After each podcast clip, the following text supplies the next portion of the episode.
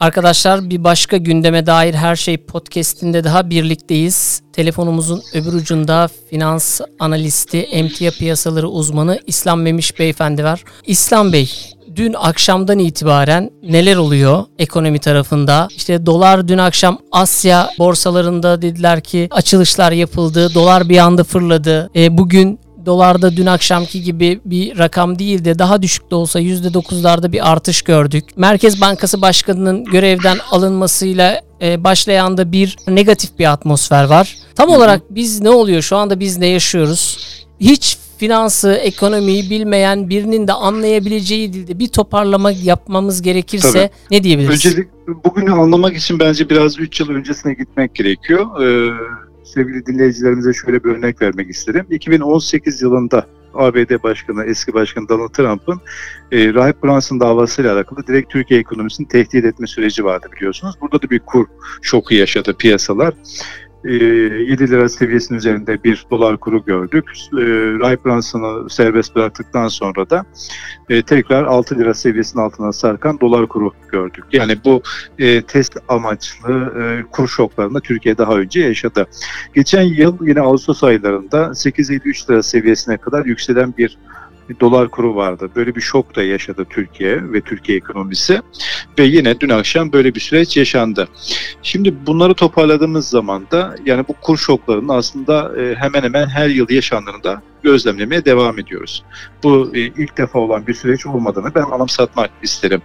Tabii bu sürecin e, geçen yıl başlayan süreçte de işte rezervlerin eriyor olması e, dışa karşı bizim döviz borcumuzun oluyor olması, kasamızda e, dövize ihtiyacımız olmasıyla e, birlikte e, bizim gibi gelişmekte olan ülke piyasalarında ya da dövize ihtiyacı olan e, ülkelerin döviz çekmesi, yabancı e, parayı tekrar kasaya koyması için de acı reçeteyi e, uygulamanız gerekiyor. Yani faiz silahını e, kullanmanız gerekiyor.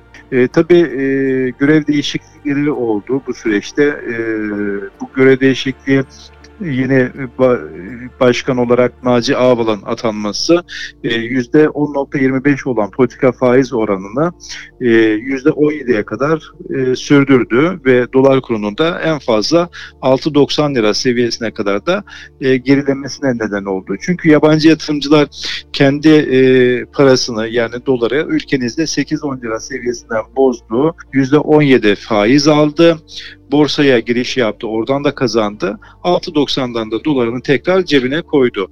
Yani bir taşla üç tane kuş vurmuş oldu yabancı yatırımcı. Tabii ki e, sizin sıcak paraya ve yabancı paraya ihtiyacınız olduğu için de mutlaka bu süreci dengeli bir şekilde sürdürmeniz gerekiyor.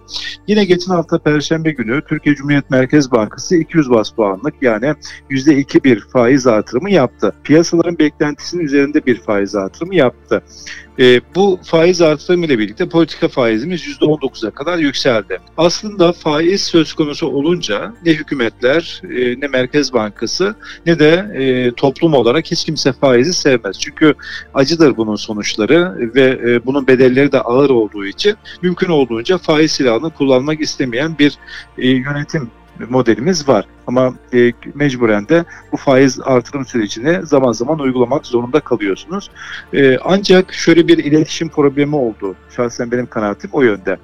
Şimdi e, hiç kimse Türkiye'de e, perde arkasında işte karar vericilerin e, hangi amaçla e, görev değişikliği yaptı, e, neden yaptı ya da neler düşünülüyor. En azından Merkez Bankası neye dayanarak 200 bas puanlık faiz artırımı yaptı noktasında soru işaretleri var. Şimdi ilk önce Merkez Bankası'nın iletişim sorununu ele almak isterim öncelikle.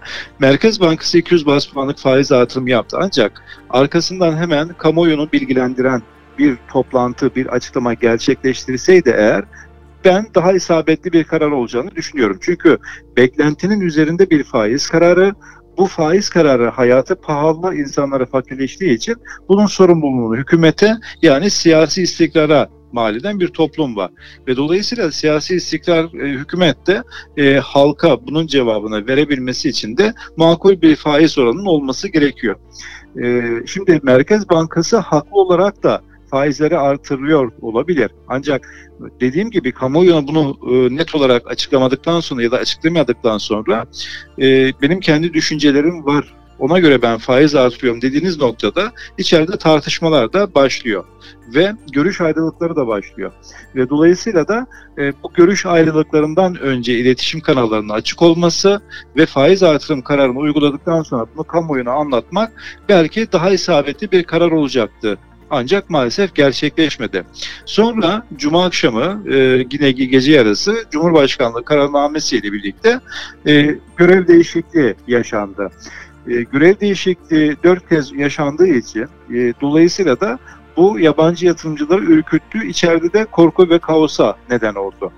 Şimdi onunla birlikte yine İstanbul Sözleşmesi gibi konu e, HDP'nin kapatılması çok, çok özür gibi. dileyerek bir şey sormak istiyorum burada. Tabii. Tam faiz kararı ile ilgili Merkez Bankası'nın.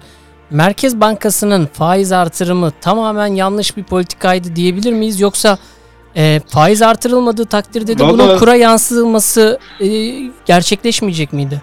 Şimdi sorun şu aslında işte bu cevabı hiç kimse bilmiyor. Ben de bilemem. Sadece öngörü ve tahminlerimi söylerim ama bu öngörü ve tahminlerimi ya da kişisel görüşümü söylediğim zaman da belki haksız bir yorum da yapmış olabilirim. Dolayısıyla haklı bir yorum yapmak için e, Merkez Bankası'nın hangi düşünceyle bu faiz kararına e, verdiğini aslında bilmek gerekiyor. Ben tabii ki her Türk vatandaşı gibi faizlerin yükselmesini ben de istemem. Ancak e, eğer bir gerekçe varsa da bunu da bilmem gerekiyor. Dolayısıyla yine iletişim problemi olduğu için Merkez Bankası'nın e, para politikası kurulunun neler düşündüğüyle bizim neler düşündüğümüz biraz daha farklı. E, dolayısıyla hiç kimse istemez faizlerin beklenenden fazla artılmasını. Ben mesela e, kişisel olarak sosyal medya hesaplarımda Merkez Bankası'nın e, bu ayki toplantısında faizlere dokunmayacağını, pas geçeceğini öngördüğümü ifade ettim. E, ama yurt dışından e, aracı kurum ve kuruluşlardan Türkiye Cumhuriyet Merkez Bankası'nın 200 baz puan faiz artıracağına dair raporlar geldi. Yani bu e, tevafuk sayılmaz. Aslında bu e, daha önceden e, ayarlanmış ya da görüşülmüş ya da beklentileri karşılanmış ya da konuşulmuş bir süreç mi diye akıllara getiriyor. O yüzden e, Türkiye'de 200 baz puan faiz artırımı hiçbir ekonomist, finans analisti beklemezken yabancı kuruluşların 200 baz puan faiz artırım bekliyoruz diye raporlar yayınlaması e, kafalarda bir soru işaretine neden oluyor. Bu ma- Ee, matematiksel bir süreç değil mi? Yani bu e, 200 bas puan hesaplanabilir bir şey an değil mi? değil, Önceden her şey- öngörülebilir bir şey değil mi? değildi. Yani 200 bas puan beklenmesi çünkü e, %10.25 olan faiz oranını %17'ye kadar yükseltmişsiniz. Ve e, içeride stabil bir durum var. Yani çok agresif bir fiyatlama yok. Çok gergin bir ortam da yok. Bu ayki toplantıyı pas geçebilirdiniz. En azından 50 bas puan bir faiz artırımı yapabilirdiniz. Bu 200 bas puanlık faiz artırımını önümüzdeki aylara da bölebilirdiniz. Böyle bir ihtimal de olabilirdi. Enflasyon rakamları e, başını aşağıya çevirdiği zaman da tekrar e, faizlerde düşüşe gidebilirdiniz. Ancak bunu hem açıklayarak hem uygulayarak yapmanın daha önemli olduğunu düşünüyorum. Yani e, teknik olarak belki 200 baz puanlık bir faiz artırımına ihtiyaç olabilir. Tamam e, para politikası kurulu bu noktada haklıdır. Ona hiç kimse zaten itiraz etmiyor. Ama e, maalesef piyasanın dedikodudan beslenmesi, bunu siyasi istikrara dokunuyor olması, hiç kimseden cevap gelmemesi e, bir endişeye neden oluyor. Yani bir şey mi olacak da 200 bas puanlık bir faiz artımı olduğu sürecine dayandırıyor ki şunu da unutmamak gerekiyor. Bu sadece doları baskılamak için ya da sıcak paraya içeriye çekmek için yapılan bir hamle e, olmasına rağmen aslında şunu da bütün ekonomistler ve finans analistleri çok iyi biliyor.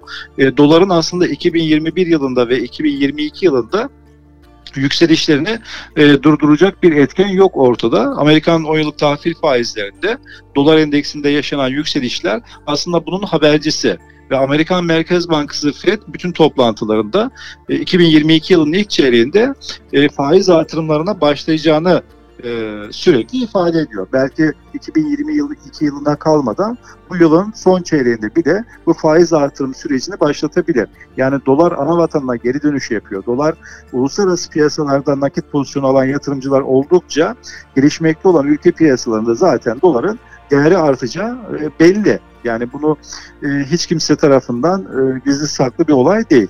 Peki Ee, yine bu süreçte e, doların değer kazanılması devam edeceği gibi bizim %19'luk faiz e, yani en azından son geçen hafta yaptığımız 2 puanlık faiz artırımı da işte bugün maalesef çöpe gitti. Yani hiçbir işe yaramadı.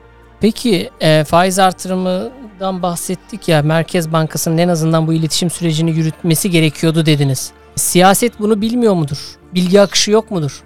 Şimdi şöyle, e, biz şimdi Merkez Bankası'ndaki iletişim problemini konuştuk. Yani burada bir iletişim problemi ben kişisel olarak değerlendirdim. Şimdi hükümet tarafında da bir iletişim problemi var. E, şimdi bu görev değişikliği oluyor ancak neye göre nasıl neden olması kısmı sabah kalktığınız zaman yani cumartesi sabah kamuoyuyla bunlar paylaşılabilirdi bunun istişaresi yapılabilirdi. En azından pazartesi günü piyasalar açıldığı zaman da herkes neyin ne, neler olduğunu net bir şekilde anlayabilirdi. Şimdi e, hükümetin e, faizleri artıracağı, artırmayacağı noktasındaki e, tasarrufu ben şahsen bilemem. Yani en azından söylenen Merkez Bankası'nın bağımsız olacağı yönünde. Ama kamuoyuna baktığınız zaman böyle bir güven var mı? Hayır yok. Yani kamuoyunda sokaktaki vatandaşlara sorsanız mesela devlet, hükümet bilmiyor muydu faizleri artıracağını ya da düşüreceğini? Herkes buna inanmaz. Çünkü bir güvenilirlik söz konusu. İşte bu güvenin yitirilmesindeki e, neden de tabii ki iletişim iletişim kanallarının evet. kapalı olması. Ee, bütün yani büyük bir kitlede zannediyorum bundan şikayetçi zaten. Ee, evet, bunun tedirginliğiyle evet. de bunun tedirginliğiyle de kura yansımalar olduğunu düşünüyor musunuz siz? Yani Tabii, bu iletişimsizliğin yani şöyle, kura bu denli yansıdığını düşünüyor musunuz? Sadece Merkez Bankası'nın faiz artırması, başkanın görevden alınmasından ziyade İstanbul Sözleşmesi ve e, HDP'nin de kapatılma sürecinin aynı güne denk gelmesi e, özellikle yurt dışında Amerika'nın e, işte terör örgütlerini destekliyor, destekliyor olmasını göz önünde bulundurmak gerekiyor. İstanbul Sözleşmesi'ni destekliyor oluşunu göz önüne bulundurmanız gerekiyor. Bir noktada onlarla da karşı bir ayrış e, görüş ayrılığına varmış oluyorsunuz ve dolayısıyla da Asya piyasaları açılır açılmaz işte TL'de ciddi değer kayıpları %17 civarında işte e, döviz kurlarında %17 civarında değer artışları işte Borsa İstanbul'da bugün %10 civarında değer satışları ve böyle bir kaos ortamı yaşandı. E, pazartesi sabah e, haftanın ilk işlem gününde Hazine ve Maliye Bakanı işte Merkez Bankası yazılı açıklamalar yaptı ama tansiyon düştü mü? Hayır. Çünkü yazılı açıklama metin e, de piyasaların tansiyonu düşecek bir ortam yok şu anda. Benim gönlümden geçen ki bunu sosyal medya hesaplarımdan sık sık zaten ifade ettim bu süreçte. Keşke e, Hazine ve Maliye Bakanımız, Merkez Bankası Başkanımız e, beraber kamuoyuna bir açıklama yapsaydı pazartesi sabah 8.30'da daha şeffaf, daha iyi olurdu, daha güvenilir olurdu. Yansıması bu kadar olmaz mıydı? Yani insanlar daha ne yapacağına karar verirdi. Bugün mesela herkes koşa koşa döviz bozdurdu, altın bozdurdu vesaire ya da e, çoğu insanlar panikle tekrar alım yaptı. Ama bir kargaşa vardı, bir belirsizlik evet. vardı. Ama e, Londra piyasası açıldı, işte Amerika piyasası açıldı, Asya piyasaları açıldı. Herkes TL'nin e, ciddi anlamda satış pozisyonunu değerlendirdi. Ve dünya basınında bu ciddi yankıya neden oldu. E, dünya genelinde 7'den 70'e herkes bugün Türkiye'deki TL'nin değer kayıplarını konuşuyor oldu. Bu itibar açısından önemli. İşte Merkez Bankası'nın sık görevden alınma sürecini e, yorumladı, değerlendirdi. Bu da itibar noktasında önemli. Ama bizim için önemli olan, yani bizim toplum olarak millet için önemli olan tabii ki neler oluyor sorusunun dedikodularla evet. değil biraz daha resmi kaynaklardan öğrenmemiz gerekiyor diye şahsen Peki düşünüyorum. İslam Bey şimdi e, çok başında da söylediğim gibi ekonomiden anlamayan biri olarak soruyorum. Şimdi mesela Türkiye'nin 10 yıllık tahvil verimi deniyor evet. ki e, artı arttı ve %18'lere yükseldi. %39.6 evet. artışla. Evet. E, evet. Yani bu GDS rakamları e, ülke risk primleri vesaire konuşuluyor. Evet. Şimdi bunlar yükselirken e, sıradan vatandaş sabah kalkıp işine giden, akşam evine gelen, aldığı maaşı e, bir ay içerisinde yetiş, yetirme derdinde olan vatandaşa bunun yansıması nasıl olacak? E, dolarda da e, dün işte 8.30'lar vesaire konuşulurken bugün zannediyorum şu an itibariyle 8 7.82'lerde e, 83'lerde. Evet. Evet. Ee, orada da e, bir önceki güne göre %9'luk gibi bir artış görünüyor. Evet. Şimdi vatandaş bir stres içerisinde. Çünkü ekranda ekonomi konuşuluyor, internette evet. ekonomi konuşuluyor. Biz sizle burada ekonomi konuşuyoruz. Evet. Bunun vatandaşa yansıması nasıl olacak? Vatandaş buna karşı nasıl bir önlem alabilir? Ve şöyle de bir şey var net olarak yansıdığı için söylüyorum. Türk lirasını tutmalıyız, değerli tutmalıyız. E, dolar almamalıyız, işte altın e, almamalıyız veyahut da işte farklı döviz cinslerini almamalıyız. Türk lirasını elimizde tutalım çağrısına da artık vatandaş biraz ilgisiz gibi. Yani Tabii vatandaş canım, da yani bunlar bunlar çok eskiden kalan şeyler. e, vatandaş da Bunlar duyduğu popülizm- an popülizm şeylerle hayat sürmez. Şimdi şöyle bir gerçek var. Yani faiz dediğimiz zaten süreç zaten insanı fakirleştiren bir süreç. E, döviz dediğimiz döviz kurunun yükselişi zaten insanı fakirleştiren bir süreç. Yani burada asgari ücretle çalışan, geçim e, zorluğu çeken bütün vatandaşlar tabii ki bunun ciddi anlamda ağır bedellerini ödüyor. E, ama ne hikmetse yine 8.53 lira seviyesinden 6.90 lira seviyesine kadar gerileyen dolar kurunun karşılığında yine hiçbir kalemde gördüğümüz, dokunduğumuz hiçbir kalemde indirim olmadığını da gördük. Yani sonuçta vatandaş burada hem enflasyon karşısında hem döviz karşısında hem faiz karşısında ciddi ezilmeye devam ediyor. Bizim derdimiz zaten vatandaş. Yani bizim derdimiz e, bizim iletişim kanallarının açık olması, halka bir şeyler anlatılması derdimiz bu. Yani halk en azından ne yapacağına net bir şekilde karar verirse ona göre tedbir ve e, kararını alır. En azından 3-5 kuruş birikmiş parası varsa ona göre karar verir. Yani bugünkü e, sabah kalktığınız zaman kaos ortamında e, işte şirketlerin zarar görmesi eşittir işsizliğe neden oluyor. Yani işten çıkarmaları neden oluyor. Yeni zamların yapılması insanların parasının erimesine neden oluyor. Yani bunlar e, tabii ki toplum için çok vahim durumlar. O yüzden ben iletişim kanallarını açık e, olmasını şahsen düşünüyorum ve daha şeffaf olunması gerektiğini şahsen düşünüyorum. Yarın e, tekrar bir e, program var. Bu programda e, yeni teşvikler açıklanacak falan. Burada bir açıklama bekliyoruz. İşte çarşamba günü Sayın Cumhurbaşkanı'ndan bir açıklama bekliyoruz ama e, bugünün maliyeti ne olacak mesela? Bugün döviz kurunun e, işte 8,5 liraya seviyesine yükseldi. İşte şöyle oldu. Ya borsada %10'luk satışlar oldu falan. Söylenince çok kolay bunlar ama bunların da ülke ekonomisine ciddi anlamda maliyetleri var e, zararı var.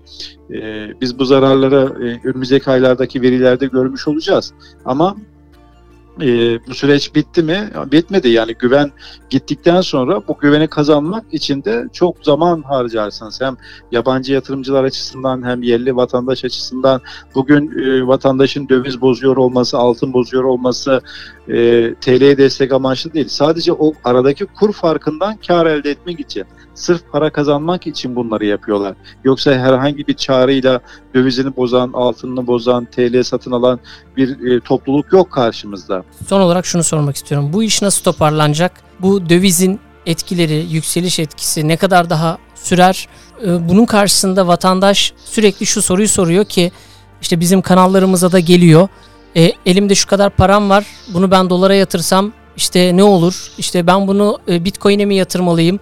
e, şunu satmayı düşünüyorum gibi yaklaşımlar da sergiliyor vatandaş. Bütün bu manzarayı görünce. Şimdi evet. hükümet ne yapması gerekiyor hükümetin? E, tabii bizim burada amacımız akıl vermek değil ama yani bir ekonomist olarak bir e, finansal analist olarak hükümetin ne yapması gerekiyor? Nasıl bir yol izlemesi gerekiyor başta iletişim olmak e, üzere? Bir de vatandaşın nasıl bir tedbir alması gerekiyor? Şimdi e, iki türlü olayı değerlendirmek lazım. İçeride siyasetin vermiş olduğu mücadele, dışarıda halkın vermiş olduğu mücadele. Şimdi içeride siyaset, hükümet e, hangi anlamda mücadele veriyor mesela? E, belki dışarıdaki tehditlere karşı bir takım tehditlere maruz kalabiliyor olabilir. Mesela bu siyasi bir risktir ve bu risklere karşı da çeşitli tedbir ve önlemler açısından e, bir takım girişimlerde bulunabilir. Ama bu tehditleri e, açıklamadıktan sonra, halka iyi anlatamadıktan sonra maalesef yani biz kendi içimizde bunu hallediyoruz. Biz devletiz işte biz kendimiz ne yapacağımızı çok iyi biliyoruz tarzında düşüncelerle eğer yola giderseniz ve halktan destek alamazsanız maalesef başarısız olursunuz. Çünkü içeride e, geliri azalan ve e, ciddi anlamda da e, önünü öngöremeyen şirketler, esnaflar, halk topluluğu var. İşte zamanı gelince bunlara, bu topluluğa bir şeyler anlatamazsınız. E, dolayısıyla burada ben yine iletişim konusuna değinmek istiyorum. E, iletişimi halkla koparmamak gerekiyor. Öncelik iletişimde olmalı. Yani şunu söylemek aslında e, çok basit ve çok kolay çok da samimi olur. Mesela e, Merkez Bankası görevden alınan Merkez Bankası Başkanı verdi. Saat 15'te 16'da ekranların karşısına çıksaydı, bunun gerekçelerini tek tek anlatsaydı bence çok isabetli bir karar olurdu. Cuma gecesi görevden alındıktan sonra e, hükümet en azından gerekçelerini nedenlerini tek tek anlatsaydı çok iyi olurdu. Böyle bir mecburiyeti var mı? Yok ama psikolojik anlamda var. Yani halkın e, güveni açısından, piyasaların güveni açısından, yabancı yatırımcıların güveni açısından çok önemli. Bence iletişim kanallarını sonuna kadar açması gerekiyor. Daha şeffaf bir iletişim sürdürmesi gerekiyor. Sonra sonra halkın ciddi anlamda hangi talepleri varsa halka dokunan bir politikanın da izlenmesi gerekiyor. Halk şu anda koronavirüsle alakalı e, ekonomik dünyadaki ekonomik tahribatı zaten farkında. E, hayatını kaybeden insanlar, vaka sayılardaki artışın ve koronavirüs salgını dünya ekonomilerindeki yarattığı tahribatın zaten farkında. Ama şu andaki olaylar, gelişmeler, son dört gündür yaşadığımız e, gelişmelerin koronavirüs salgınıyla alakası yok. Bunlar tamamen içsel problemler ve dolayısıyla bu içsel problemleri bir an önce çözmeniz için de halktan, yatırımcılardan ciddi anlamda destek görmeniz gerekiyor. Ama her geçen gün güvenin yitirildiği bir e, süreçten de geçiyoruz. Bence güvenin tekrar kazanılması gerekiyor. İletişim kanallarının bence daha farklı çalışması gerekiyor. E, çünkü medeni insanlar konuşur, tartışır. E, eleştirdiğimiz zaman biz öteki şucu bucu olmuyoruz. Biz tamamen her insan evladı gibi vatanını seven, toprağını seven, halkını seven insanlarız. Ama bir sorun varsa bunu aynı masada konuşmak, tartışmak bence biraz daha şeydir güven göstergesi de bence bu güvenin tekrar geri gelmesi gerekiyor. İnsanların siyasi görüşlerine, insanların e, farklı görüşlerine ötekileştirmeden aynı masa altında, aynı masa e, etrafında sorunları konuşabilmemiz gerekiyor. Tabii ki tepkiler olacaktır. Mesela siz bana bugün mesela bir finans analisti olarak doları soruyorsunuz. Ben diyorum ki dolar yıl sonuna kadar 9 lirayı görebilir. Velev ki görmedi tekrar 7 liraya geriledi.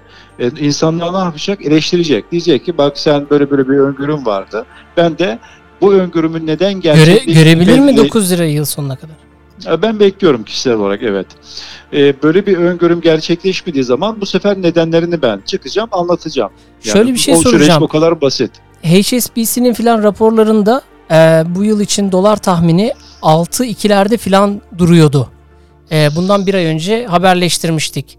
Valla e, bundan e, bir ay önceydi. Şu anda bugün bütün aracı kurumla, kurumlardan yeni bir güncelleme, büyüme e, rakamlarıyla alakalı, döviz kurlarıyla alakalı ya da kredi notlarıyla alakalı herkes yeniden bir güncelleme yapacağını açıkladı. Yani her an her şey e, değişiyor. Yo, şunun yani, için soruyorum. Yani şimdi e, global raporlara da bizim yansıyan işte rakamlarımız var. Onların tahminleri var. E, bu kadar hani dinamik, bu kadar hızlı değişen bir süreç sadece şu anda Türkiye'de mi? Yani farklı ülkelerde de var mı bu tarz süreçler yoksa biz gerçekten Türkiye bazında mı yani en bugün fazla son dört gündür dünyanın e, konuştuğu ekonomik olarak sadece Türkiye var Anladım. ve e, TL şey para birimi en çok değer kaybeden Türkiye var. İslam Bey teşekkür ediyorum. Ben de teşekkür Katkılarınız ediyorum. için gerçekten realist bilgiler, realist yaklaşımlar için çok teşekkür ediyorum. Bir dahaki yayında görüşmek üzere. Kendinize çok iyi bakın. Sağ olun siz de.